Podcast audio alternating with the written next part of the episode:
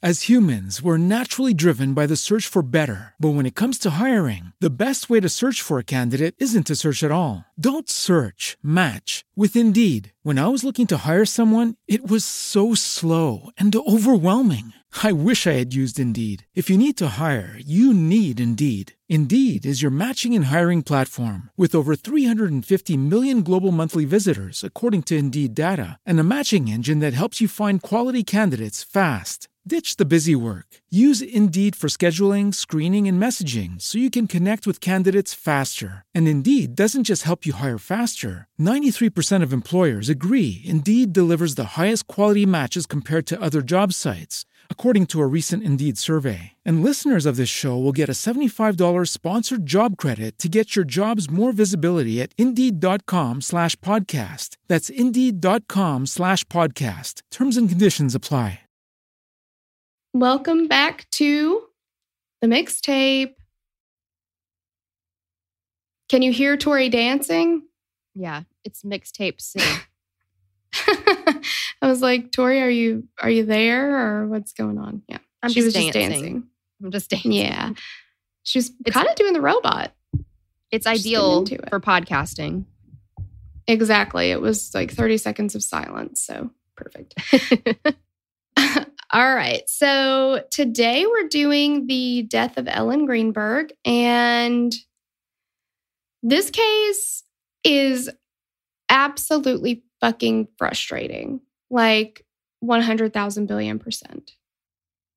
Madison researched it and wrote it out. So thank you so much, girl. We appreciate it. And, let's just get into it. Yeah, I think we should. Ellen Greenberg was 27 years old when her live-in fiance left her in their apartment to go to the complex's gym. Like, so the apartment complex had a gym on the ground floor, I think, and they're on like the 6th floor maybe. He came back less than an hour later. It was like 30 to 40 minutes that he was gone. And I'm thinking like either you didn't work out or did you do like a Jillian Michaels 20-minute shred or whatever? Like who? Right. It's a hit. Yeah, exactly. High intensity interval training. Yeah.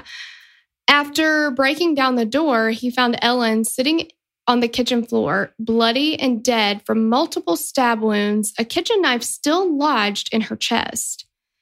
The investigation led to two possible conclusions. Did Ellen kill herself or was she murdered?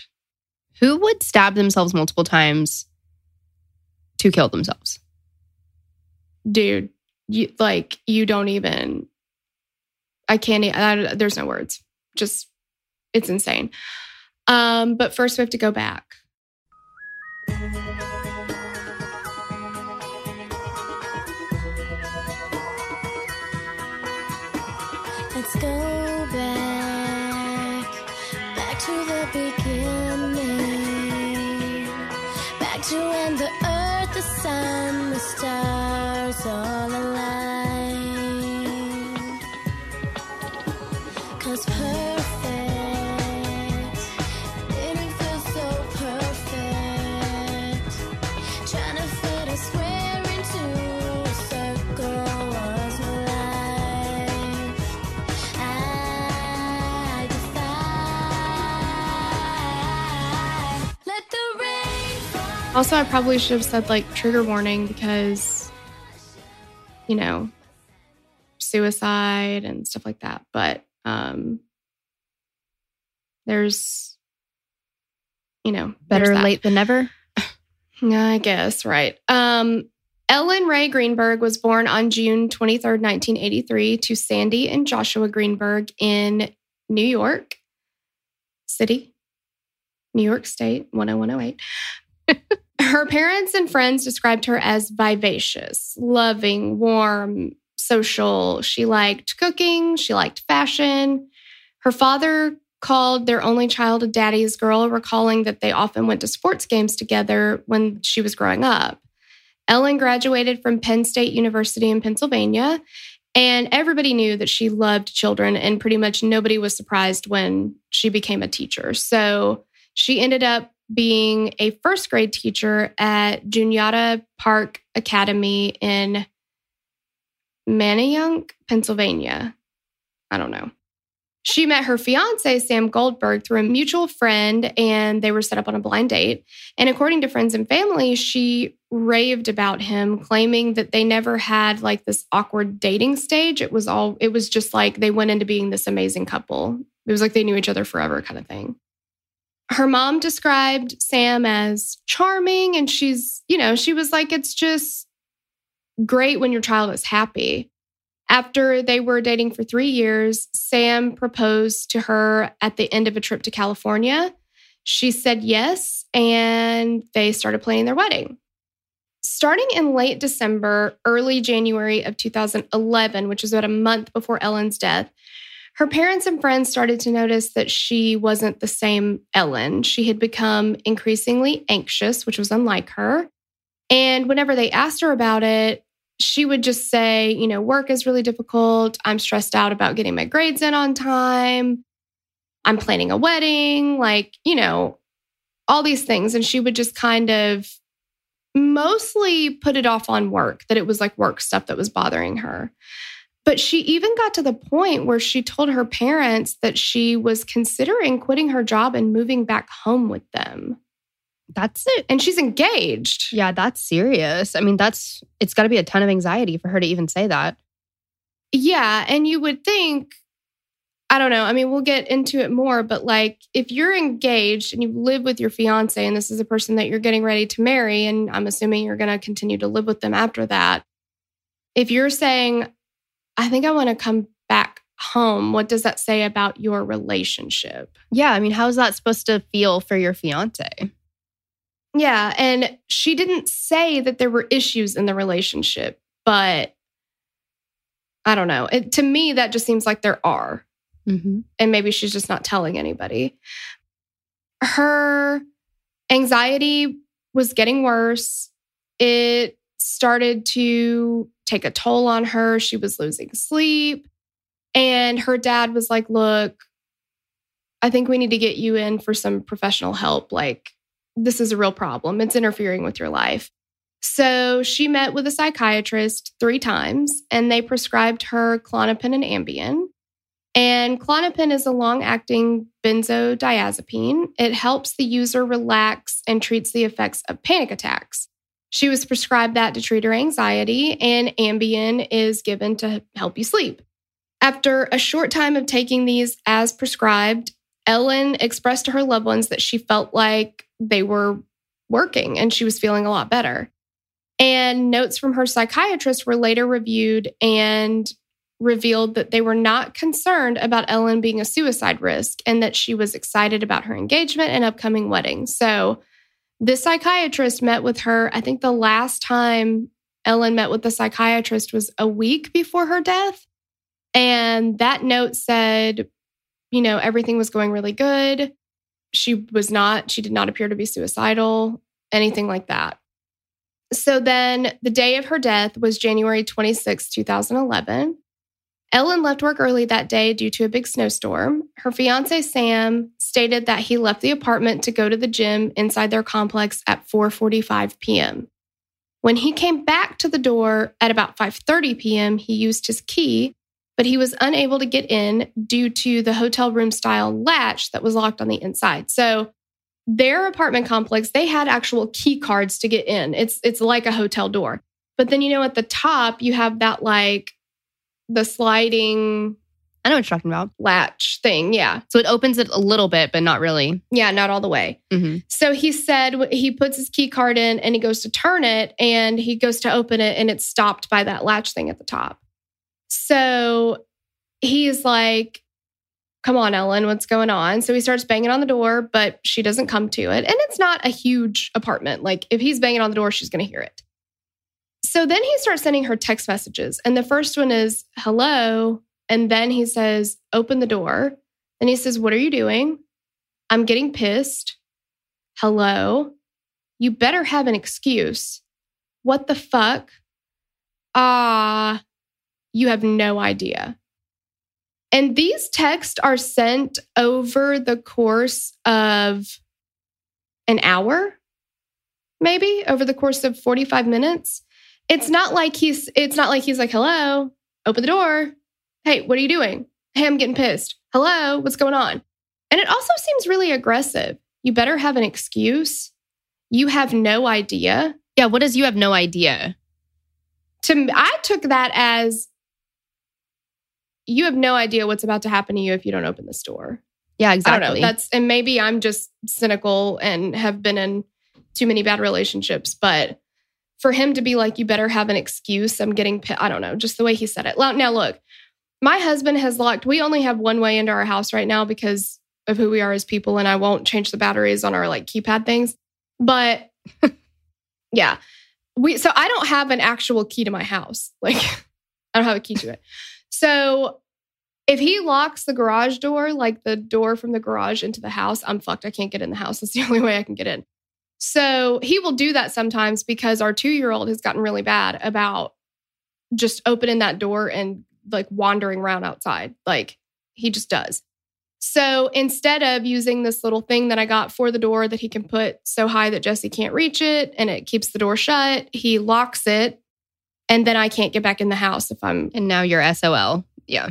Yeah. And so then I'm pissed because I'm like, hello, hello. So if he's like upstairs putting the boys to bed or something when I get home or whatever, like this doesn't happen often, but you know, it has happened. So then I can't get in the house and I'm like, Andrew, what the fuck? Like open the door. Why are you not opening the door? Like, what are you doing? Like, you know, whatever. I'm calling him like, hello, open the door. I mean, I definitely get frustrated, but I'm not like, you better have I don't know. It's like, yeah, you're frustrated, but you would also think that the apartment is small. Because like here, if I'm knocking on the door, Andrew might not hear it. Or if he's knocking on the door, I might not hear it, you know, depending on where we are in the house. Mm. Ellen would have had to have heard him at the door. One would think that he would be concerned for her well-being, maybe. Like, hey, is everything okay? Are you okay? Like, what's going on? But he's just like, I don't know. It just seems really aggressive to me. That's all. At this point, Sam goes back downstairs to find the security guard to ask him if he can help him break into the apartment. And so he said he came back downstairs to ask him this several times, but the security guard was like, I'm not breaking into that door for you because you can hold me liable. So Sam is finally like, okay, well, I'm going to bust in the door myself. Like, I don't know how else to get in. Sam says the security guard wouldn't help him, but he went upstairs with him and watched him open the door. But the security guard says, no, I didn't. I stayed down here. I never left my post. He also said that Sam told him several times that he was coming from the gym, but that he wasn't wearing sneakers. He was wearing Timberland boots. You do not work out in those. No, you don't. Sam reported that he broke down the door and found Ellen sitting on the floor up against the cabinets, bleeding. Before calling 911, Sam called his parents and his uncle, who is an attorney. What the? Yeah. They arrived on scene just after EMS. So finally at 6:33, which is an hour after he initially could not get inside, he calls 911. The 911 call is described as Sam being calm, repeating, oh my God, my fiance, there's blood, and that he had been at the gym. The dispatcher tells him that he needs to start CPR. Sam is then reported as saying, do I have to? A few minutes in, Sam notices there is a knife lodged in Ellen's chest. How on earth do you not notice that? Yeah, how do you not notice that? And even if for whatever reason you didn't notice a knife protruding from your fiance's chest right when you look at her because she's facing you, it took you how long of starting CPR? I have a lot of feelings about this. Sam then said to the dispatcher, she must have fallen on it. When EMS arrived, they pronounced Ellen dead on scene. Her parents were called by Sam's parents, and Ellen's mother remembers that they were snowed in at their home in Harrisburg, PA. And she said, all I knew was my world went dark and I have no daughter. So when they found Ellen, she was, you know, like we said, sitting up, kind of leaning against the cabinets or whatever. She was wearing what looked like maybe Ugg boots and I think sweatpants She had a shirt or a sweatshirt on. She had a scrunchie on her, I believe, right wrist. And in her left hand, she's clutching a towel that's laying on the floor. That's a white towel. There's no blood on it at all. There's blood behind her smeared on the cabinets, but there is no blood almost anywhere else, especially on that white towel that she's holding. Yeah, that doesn't make any sense. It's very strange. But I would think that you would see a knife sticking out. And it's a big knife. It's a big kitchen knife. So I don't know. So the police arrive on scene and they immediately are like, well, suicide. I don't understand. She killed herself. Okay. The whole reason that they came to this conclusion was based off the fact that the door was locked from the inside. And there are pictures of like, you know, what the inside of that door looks like the latch thing or whatever. But their whole thing was like, it was locked from the inside. Nobody else, like there was no other way to get in or out of the apartment. They did have a balcony, but because they'd had such a snowstorm, they like looked outside on the balcony and the snow was fresh and it had not, like there were no footprints in it or anything like that. So they were like, nobody came in or out that door, right? Right. You would have had to have come in or out this door, the door to the apartment. And Sam said when he got here, it was locked. So it must have been locked. So, well, if Sam said it. Exactly. And I'm like, I'm sorry. Nobody said, are you sure it was locked when you got here? There's no other witness to that. The only person who says that is Sam. And they just take him at his word. Like, so what if he waited an hour to call 911? That's plenty of time to kill her. Mm-hmm. Like, even if he didn't... It's ridiculous. Yeah, this doesn't make any sense to me. And this is not even, Tori, this is not even the beginning. Like, I can't even tell you how fucking pissed you're going to be. So, Sam was reportedly cooperative. He spoke with police on scene. And key fob records from the apartment complex confirm his story about coming and going. He definitely... Like, the door was opened at a certain time, and then... It wasn't opened again until he swiped his key fob when he said he got back. But he says he couldn't get in because of the lock or whatever. So building camera footage doesn't show Ellen's apartment hallway, unfortunately. I mean, I know, I guess you can't have a camera everywhere, but it's like if we could just see that hallway, that would be like the end of the story. But it does show the entrance and exits of the building, and everybody seen on the video was a resident of the complex, which again, like they were like, well, there was nobody there that was out of place, but are we just going to go ahead and say it couldn't have been a resident? Right. It had to be a stranger that doesn't belong there. Yeah, exactly. Like let's, everybody who murders somebody lives somewhere. Yeah. Like even if it's under a bridge, like you still... live somewhere, technically. So it's like those signs that say, if you lived here, you'd already be home. Exactly. But it's like, yeah, just because they're a resident doesn't rule them out. Like, it's not like, well, it couldn't have been a resident, so that's done. You know, I don't know. Right. It's very strange. Exactly. I feel like they're very like close-minded with this investigation. Incredibly. It's like one-track mind. Yeah. Mm-hmm. The autopsy was done the day after Ellen's death. They found a total of 19 stab wounds and one large cut. 10 of those wounds were to the back of her neck and head. The back. And 10 were on her abdomen and chest. She also had multiple bruises found in her thighs, knees, hips, arms, and wrists that were in various stages of healing. The only drugs found in her system were the two prescribed medications that she had in very small amounts. Due to the significant degree of force required to make these injuries and the knife still being embedded in Ellen's chest, the medical examiner ruled Ellen's death as a homicide. 2 days later, though, the police said they believed that the medical examiner rushed into their decision. They were like, you know, we think that was a rush to judgment. So they actually challenged that ruling. And they're saying that the medical examiner rushed to judgment when the medical examiner did a full autopsy and literally you walked in and you were like, oh, well, boyfriend says it was locked. It had to have been a suicide, done deal. Not going to look at anything else. Like, That's the pot calling the kettle black. Yeah. Yeah. It feels like they just don't want to do any work. They were just like, okay, done. Suicide. Yeah. Wraps it up. We're done here. Yeah. I don't feel like doing the paperwork today or whatever. It snowed. I want to go home. Yeah. I don't know what it is. Like, what's the deal? Police continued their argument for suicide, stating that the only other entry point was that sliding glass door. But like we said, there's no footprints and they lived on the 6th floor. Like, unless it was Spider-Man, you know, like who exactly you can't get in or out.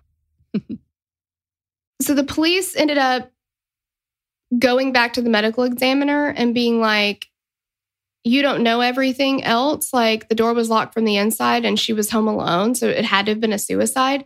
So the medical examiner actually changed the cause of death from homicide to suicide, which never happens. Why didn't they challenge that and be like, no, I know what I see in what world? Yeah, you're the medical examiner. Like, you know how those injuries, the injuries tell a story. Like, mm-hmm. And the bruising all over her body is very strange too, because they said that Ellen wasn't in like a sports league of any kind. You know, she wasn't like, it's not like she played some kind of a contact sport and it would make sense for her to get bruises all over her body. Right. She's not like doing roller derby where she's got like these huge bruises. Yeah. And this wasn't like she had a bruise on her knee because she bumped into something. This was bruises all over her body. Mm-mm. I mean, where did those come from? Exactly. And various stages of healing. So this didn't just happen that day. Exactly. Yeah. Some of these are older. In February of 2011, a neuropathologist reportedly examined Ellen's spinal cord and determined that the damage from the stab wounds to her neck was not severe enough to render her paralyzed, and that it was possible that she could have continued stabbing herself. And Ellen's DNA was the only DNA found on the knife, which to me says that knife was cleaned up, because if Sam lived in that house, you mean to tell me he never touched that knife? He never once unloaded the dishwasher? He never once cooked with it? I mean, it's possible that that's possible, but... Yeah. It just seems like... It seems more strange that Ellen's DNA is the only one on that knife than pointing to she had to have committed suicide, that nobody else touched it. Because if you live with somebody, both of your DNA is going to get all over everything. Yeah, you're going to touch everything. There's semen everywhere. Yeah, there's semen everywhere. And like in the Amanda Knox case, you know, that knife that Meredith Kircher was murdered with, Amanda's DNA was on it. And, what was her boyfriend's name? Raphael, I think. Mm-hmm. Both of their DNA was on that knife just because, and they'd only been dating for like 5 days because they could have been transfer, but they'd both been around it, used it, whatever. Like, I think Sam's DNA should be on that knife, honestly. Mm-hmm. And I think it's weird that it's not. But what they did was they took like a portion of her spinal cord. So what they were saying was they don't know the exact order of each stab wound, but they know that the one to the back of her neck that came very close to severing her spinal cord, if it didn't, would not have been the last one. So they were saying... If an independent neuropathologist reviews this piece of her spinal cord and says, yes, it was severed, then it will tell us that she had to have been murdered because she would have been paralyzed by that. And she would not have been able to continue stabbing herself, because stabbing yourself 20 times is how you would commit suicide, I guess. I can't. So they had this neuropathologist review it. And she took a look at it and said, no, the sheath was damaged, but the column itself was not severed. Therefore, she could have theoretically continued stabbing herself. So it's a suicide. But Ellen's parents were like, no, this was not a suicide. Like, absolutely not, was not a suicide. And they launched their own investigation because the case was closed. Like, once it's determined, deemed a suicide, they're not going to investigate it anymore. There's no need for them to. Mm-hmm. They launched their own investigation and reached out to a veteran police detective. His name is Tom Brennan. And they contacted a pathologist who could help them interpret the crime scene findings. So Brennan went all into this case. And he was really angry because he was like, this investigation was completely inadequate. Like, this is not how you conduct an investigation at all whatsoever. And he thought it was staged to look like a suicide. He believed, and one of the things that the police said was another reason that it was a suicide and not a homicide is because they were like, if it was a homicide, she would have defensive wounds, and she didn't have any of those. And I'm like, okay, but she was also stabbed in the back. So what if she was stabbed in the back first by somebody who she trusted to turn her back to? Exactly. Oh, I mean, or not, you know, if somebody ambushed her, and she wouldn't have time to turn around and defend herself. She would have been incapacitated, and they would just keep stabbing. Mm-hmm. That no defensive wounds doesn't mean anything. It just means that either she was taken by surprise or, you know, whatever. She trusted who it was. Yeah. Yeah. Sometimes people are sleeping when they're attacked or whatever, you know, like there's lots of reasons for no defensive wounds. Exactly. Brennan thought that she was blitz attacked from behind and she couldn't defend herself. And obviously that's why, you know, he's like, because it's so stupid. Like, of course there's a logical explanation for why there's no defensive wounds found rather than saying this woman stabbed herself 20 times. Exactly. To commit suicide. Like, it just, such a stretch. In the back of the head, in the back of the, like, I just. Yeah. And they were like, you know, it would be really hard to stab yourself in the back of the neck and in the back of the head where she did it, but technically it could be done. Of course it can be done. Technically it can be done, but it doesn't fit. Mm-mm, it doesn't fit. It doesn't make any sense. Like, who in the world would do that? It just doesn't make any sense. I would think if you're going to stab yourself to commit suicide, you're going to do it like directly in the heart or like cut your own throat maybe or some. I don't know. Yeah, I mean, it's just, there are more effective ways of accomplishing suicide. I would think, because this is brutal. Like, this is a brutal attack. Who would want to put themselves through that much pain and suffering? Like, it just doesn't make any sense. Guy D'Andrea, a former Philadelphia assistant district attorney, reviewed the case, and it caught his eye due to the controversy. His initial concern was the lack of blood splatter at the scene. He was like, there was really not much blood at all on the floor or around Ellen, and he thought that it had been cleaned up. So he asked the detectives, did anybody perform luminol testing? Because, you know, where is all the blood? Like, there was a little bit on the cabinet behind her, but for 20 stab wounds, you'd definitely think there would be a significant amount of blood. And they didn't. They didn't do any luminol testing. They didn't need to because it was a suicide, right? Right. The initial responding police left without securing the scene. They didn't gather any evidence. Again, you know, she had that white, clean kitchen towel in her left hand. There was a bowl of cut fruit on the counter and fruit in the sink.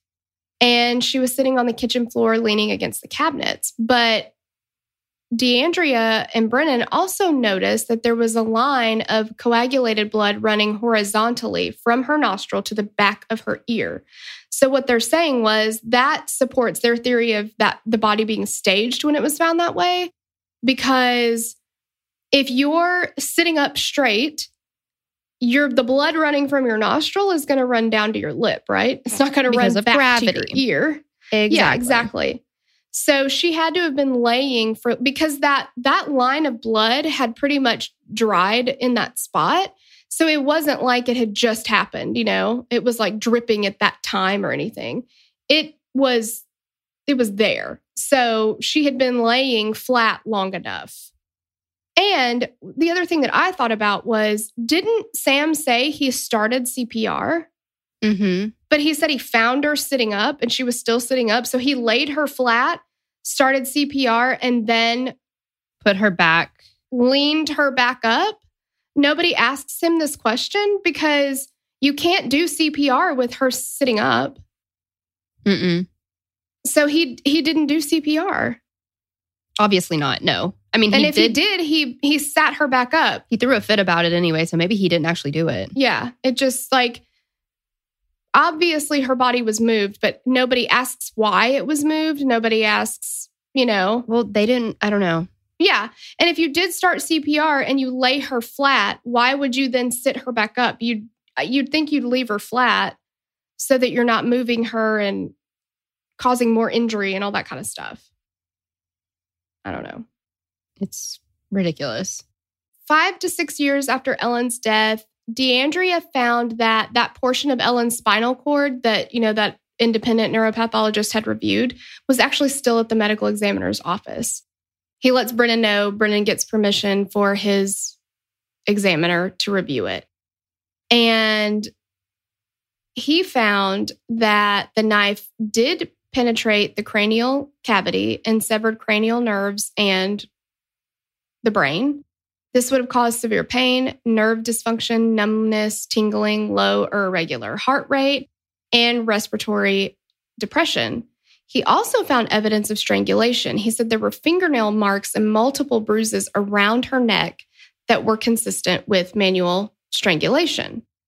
So Wayne Ross concluded that his findings were consistent with homicide. Forensic pathologist Cyrus Wecht noted that victims rarely stabbed themselves multiple times through their clothing as Ellen did. And he's like, a big-time forensic pathologist. Brennan and Ellen's parents contacted the neuropathologist who reportedly performed the initial examination on that spinal cord. Because remember, the police were like, we're going to send this, you know, that part of the spinal cord because if it's not severed, then she could have continued stabbing herself and it's going to be a suicide. And that person reviewed that spinal cord and said, it's not severed. But then Ross reviewed it and said, actually, yeah, it is. Like a lot of things were penetrated and she wouldn't have been able to continue doing what she was doing, what you think she did. So they're like, they want to talk to this person. They want to get that report. They're like, why is it so drastically different than our new report? Like how do you look at the same evidence and get a completely different conclusion? Right. So they contact this person and there was no report found. The only evidence of this other neuropathologist reviewing, and I say evidence in quotes, reviewing the spinal cord and saying that it was not severed is a note that was added to the autopsy report. And it just says, separate examination of the spinal cord finds that it wasn't severed or something like that. It was just a note added to the autopsy. It was not, there's not a full report.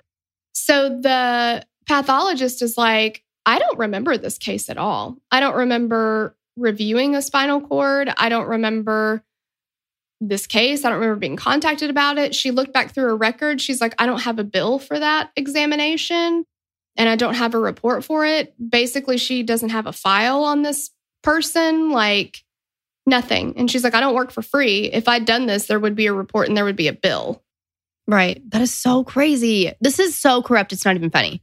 Yeah. So she says, she's like, could somebody have asked me to review it and none of this stuff happened? Probably not. I guess I won't completely rule it out, but I don't have a bill for it and I don't work for free, basically. Mm-hmm. You do the math. So investigators end up zeroing in on Ellen's computer. So this is so annoying. In the initial autopsy report, I looked up the autopsy report. I read it. In 2011, the autopsy report says that, you know, she was found in this way and all these things. It lists each of the stab wounds and all that kind of stuff. The top of her scalp had a huge gash in it. It was like somebody took the knife and sliced the top of her scalp. I don't see why you do that to yourself, but it lists all those things, but it also says analysis of the victim's laptop provides no further information. So it says that they reviewed the laptop at that time, but now years later, because the family is trying to go through the channels, go around the police department and go higher up. And they're contacting like the state attorney general's office and stuff. And they're trying to get the case reopened because they're like, my daughter was murdered. She did not commit suicide. She was murdered. Somebody murdered her and they're out on the streets right now. Like, we need justice. So they contact the attorney general's office, and the attorney general agrees with the police's finding that it was a suicide. And they don't point to any of the physical evidence as their reasoning. Their reasoning is because of Ellen's computer. So what they say is that there were all these searches on her computer that said one of the searches was for painless suicide, one was for depression, one was for quick death. And D'Andrea is like, I'm not saying that nobody did these searches, but what I'm saying is when I had that file for however many years, that was never in it. And I had the complete file. These searches were not anywhere in that file because I would have seen them. And Sam Goldberg his family had possession of her laptop until they reanalyzed it in 2016. Her family didn't have it, his family did. Mm-mm. And the searches were done at like 2 a.m, most of them. And one of them was done at like 4 p.m.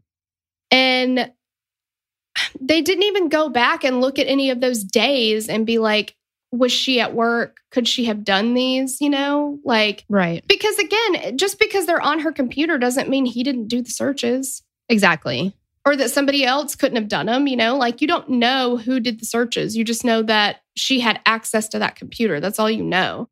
And if she was searching for painless. Right. It's just super strange that his family even has her computer anyway. Like, why? Yeah. Why would they keep it? Why would they not give it to her family or something? And they had her cell phone. Yeah, they had her cell phone. So it was like, yeah, the day after Ellen died, Sam's cousin and uncle, and I guess this is the same uncle that's an attorney, right? Mm-hmm. Came to the apartment to get him a suit for the funeral. When they left, they took his computer, Ellen's personal and work laptops, and her cell phone. And they have maintained possession of that the whole time. Ellen's family has never been able to get the police records. They've never been able to get anything.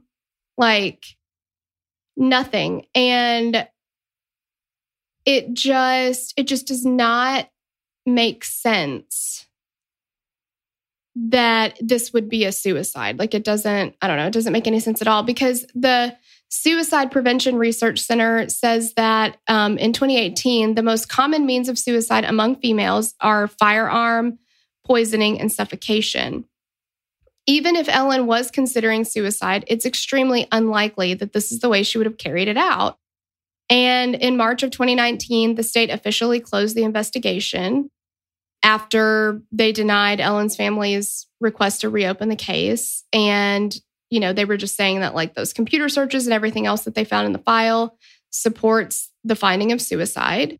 Of course, they couldn't use the physical evidence because physical evidence points to homicide. Like, that's literally the only thing that supports. You would think, yeah. Well, except that addendum to the autopsy that says, but even so, like, I'm like, okay, so even if her spinal cord hadn't been severed by that one and she technically could have continued stabbing herself. Yeah, in what way does that say this is definitely a suicide? Mm-mm. Again, like, who in the world does that? Like, it doesn't make any sense. In October of 2019, the Greenbergs filed a civil lawsuit against Philadelphia County Medical Examiner's Office and the medical examiner who conducted Ellen's autopsy. And that medical examiner is no longer with Philadelphia County, and they've like moved and won't talk about the case at all. Sam Goldberg is now married with 2 children living in New York. There is very little information on him. While many people think Sam is responsible for Ellen's death, since the death is currently ruled as a suicide, there's never been a formal investigation into him. 4 days after Ellen's death, her friends and family received her save the date cards for her August wedding. Did the finality of his nearing wedding set in and cause Sam to kill Ellen and stage it as a suicide? Did Ellen actually kill herself? The Greenbergs are continuing their investigation and won't stop until they're able to change Ellen's manner of death to undetermined or homicide. It is 100% a homicide, and Sam did it. I'm just going to say that. I'm going to put it out there. That's what happened. That's what I'm saying. Because, like, I mean, so many things, but, like, I just don't understand why they were just like, okay, so Sam says he got back at 5:30, so that's the truth. And, like, you would think the detectives would grill him a little bit harder. I mean, how many times have we seen investigations where, like, a husband has been like, okay, you know, well, I came back and I found her this way. And they're like, or wives or whatever. And they're like, are you sure she wasn't dead before you left? Yeah, exactly.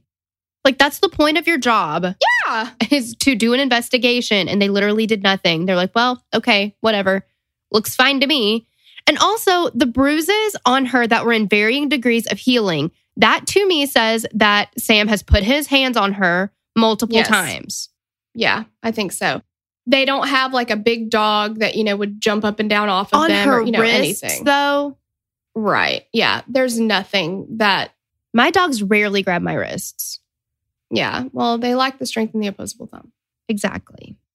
But also the fact that, okay, what is, and I know it can happen, but what is the likelihood that the moment he's like, okay, go into the gym, somebody breaks in and stabs her to death, or she decides to take that opportunity to stab herself 20 times? She's like, well, he's at the gym. I'll do it now. Yeah, there are too many like coincidences. And what have we learned through every case that we've covered? There is no such thing as a coincidence in murder. Like, It just doesn't happen. No. And she was in the middle of cutting up fruit. Like, she was going to make a fruit salad or something. So is it like, oh, I'm going to cut up all this fruit. That gives me the idea. I've been meaning to stab myself 20 times. I should probably just do it now. Right. Like, it just doesn't make any sense. And he wasn't wearing gym attire. The only person that can confirm that the latch was even locked from the inside is Sam. Everything that Sam said, the police were like, okay, we believe you implicitly. Love it. Perfect. Yeah, which like never happens. Like, they never just believe the significant other. Because they shouldn't. Yeah, exactly. And like, yeah, they just didn't ask any questions. And there are lots of pictures of their actual door, like that shows the frame and everything, or like shows the latch and all that. I don't know if the picture that they're showing is from before the incident, but if it's from after the incident, it wasn't that door was not broken down. No, there are no marks, no splintered wood, no nothing. That thing is in tip-top shape. Mm. And all you have to do is like Google, because the D'Andrea guy said it's super easy to open those latches yourself. You can lock them and unlock them from the outside, you know, like. Mm-hmm. You can just do a YouTube search and find all kinds of different ways to do it. Mm-hmm. Like, you don't have to be, it doesn't have to be locked from the inside. You can be outside of it and still lock that. But again, I don't even think he needed to do that, because all he had to do was say that, oh, I got home and the latch was locked. Mm-hmm. I cannot believe the police went for that.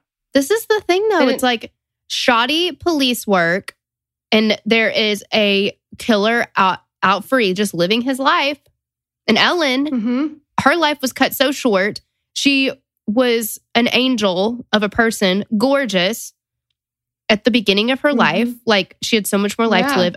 It pisses me off. Yeah. And it doesn't seem like there's a huge motive, you know, but again, like we've said this, we've talked about it so many times, there doesn't have to be a motive. It could literally be they got in an argument, or maybe because the fact that she told her parents she wanted to move home really, really, really screams to me, paired with those bruises, that she was suffering abuse and that she wanted to get out of it. And maybe she didn't tell anybody because she was embarrassed, or she didn't want them to think badly of him. And she wanted, you know, all the reasons why people keep that in. Mm-hmm. But there's evidence that something was going on there. And I feel like his reaction being like, you better have an excuse and you have no idea. Like, what the fuck does that mean? Yeah, it's very aggressive. Yeah, and she's got bruises all over her body. I think she wanted to move home. I think she was maybe considering calling off the wedding or that engagement. Sure. Yeah. And maybe she said something to him, or maybe he found out that she'd said something to her parents about moving back. I don't know. And they got in a fight. And I don't think it was premeditated, but I don't think he went to the gym. No. Yeah. And even if he did, him coming back, if he'd come back from the gym and called 911 immediately, you know, then there'd be like, okay, well, there's not enough time to have this big, like, whatever, probably. But it was over an hour, or about an hour, from the time he says he got back to the time he actually called 911. That's plenty of time for him to be up there for the altercation to occur, or whatever it is, or for him to clean everything up and stage it. Mm-hmm. You know? I don't know. It just, there's so many things that it's not a suicide. I just don't see any way that it was. It did not happen. There's no way. It's absolutely not the case. Mm-mm. I just cannot believe her poor parents. I know. Yeah. It's insane. And the fact that they big fat made up that other neuropathologist reviewing the thing, and she's like, don't put my name on that. I don't have a receipt for that. I don't have a report for that. I don't have a file on that. There's no way. There's no way. This case sucks. Yeah, it's fucking bullshit. But thanks to Madison for, researching it. Yes, very, very grateful for that. And thank you for listening. The only reason why I said it sucks is because Sam sucks and the police sucks. Yeah, it's unbelievable. It's ridiculous. Yeah. Oh, yeah. Yeah. Well, thank you so very much for listening. And we will catch you on the next episode. All right. Bye. Bye. As humans, we're naturally driven by the search for better. But when it comes to hiring, the best way to search for a candidate isn't to search at all. Don't search, match with Indeed. When I was looking to hire someone, it was so slow and overwhelming. I wish I had used Indeed. If you need to hire, you need Indeed. Indeed is your matching and hiring platform, with over 350 million global monthly visitors according to Indeed data, and a matching engine that helps you find quality candidates fast. Ditch the busy work. Use Indeed for scheduling, screening, and messaging so you can connect with candidates faster. And Indeed doesn't just help you hire faster. 93% of employers agree Indeed delivers the highest quality matches compared to other job sites, according to a recent Indeed survey. And listeners of this show will get a $75 sponsored job credit to get your jobs more visibility at Indeed.com/podcast. That's Indeed.com/podcast. Terms and conditions apply.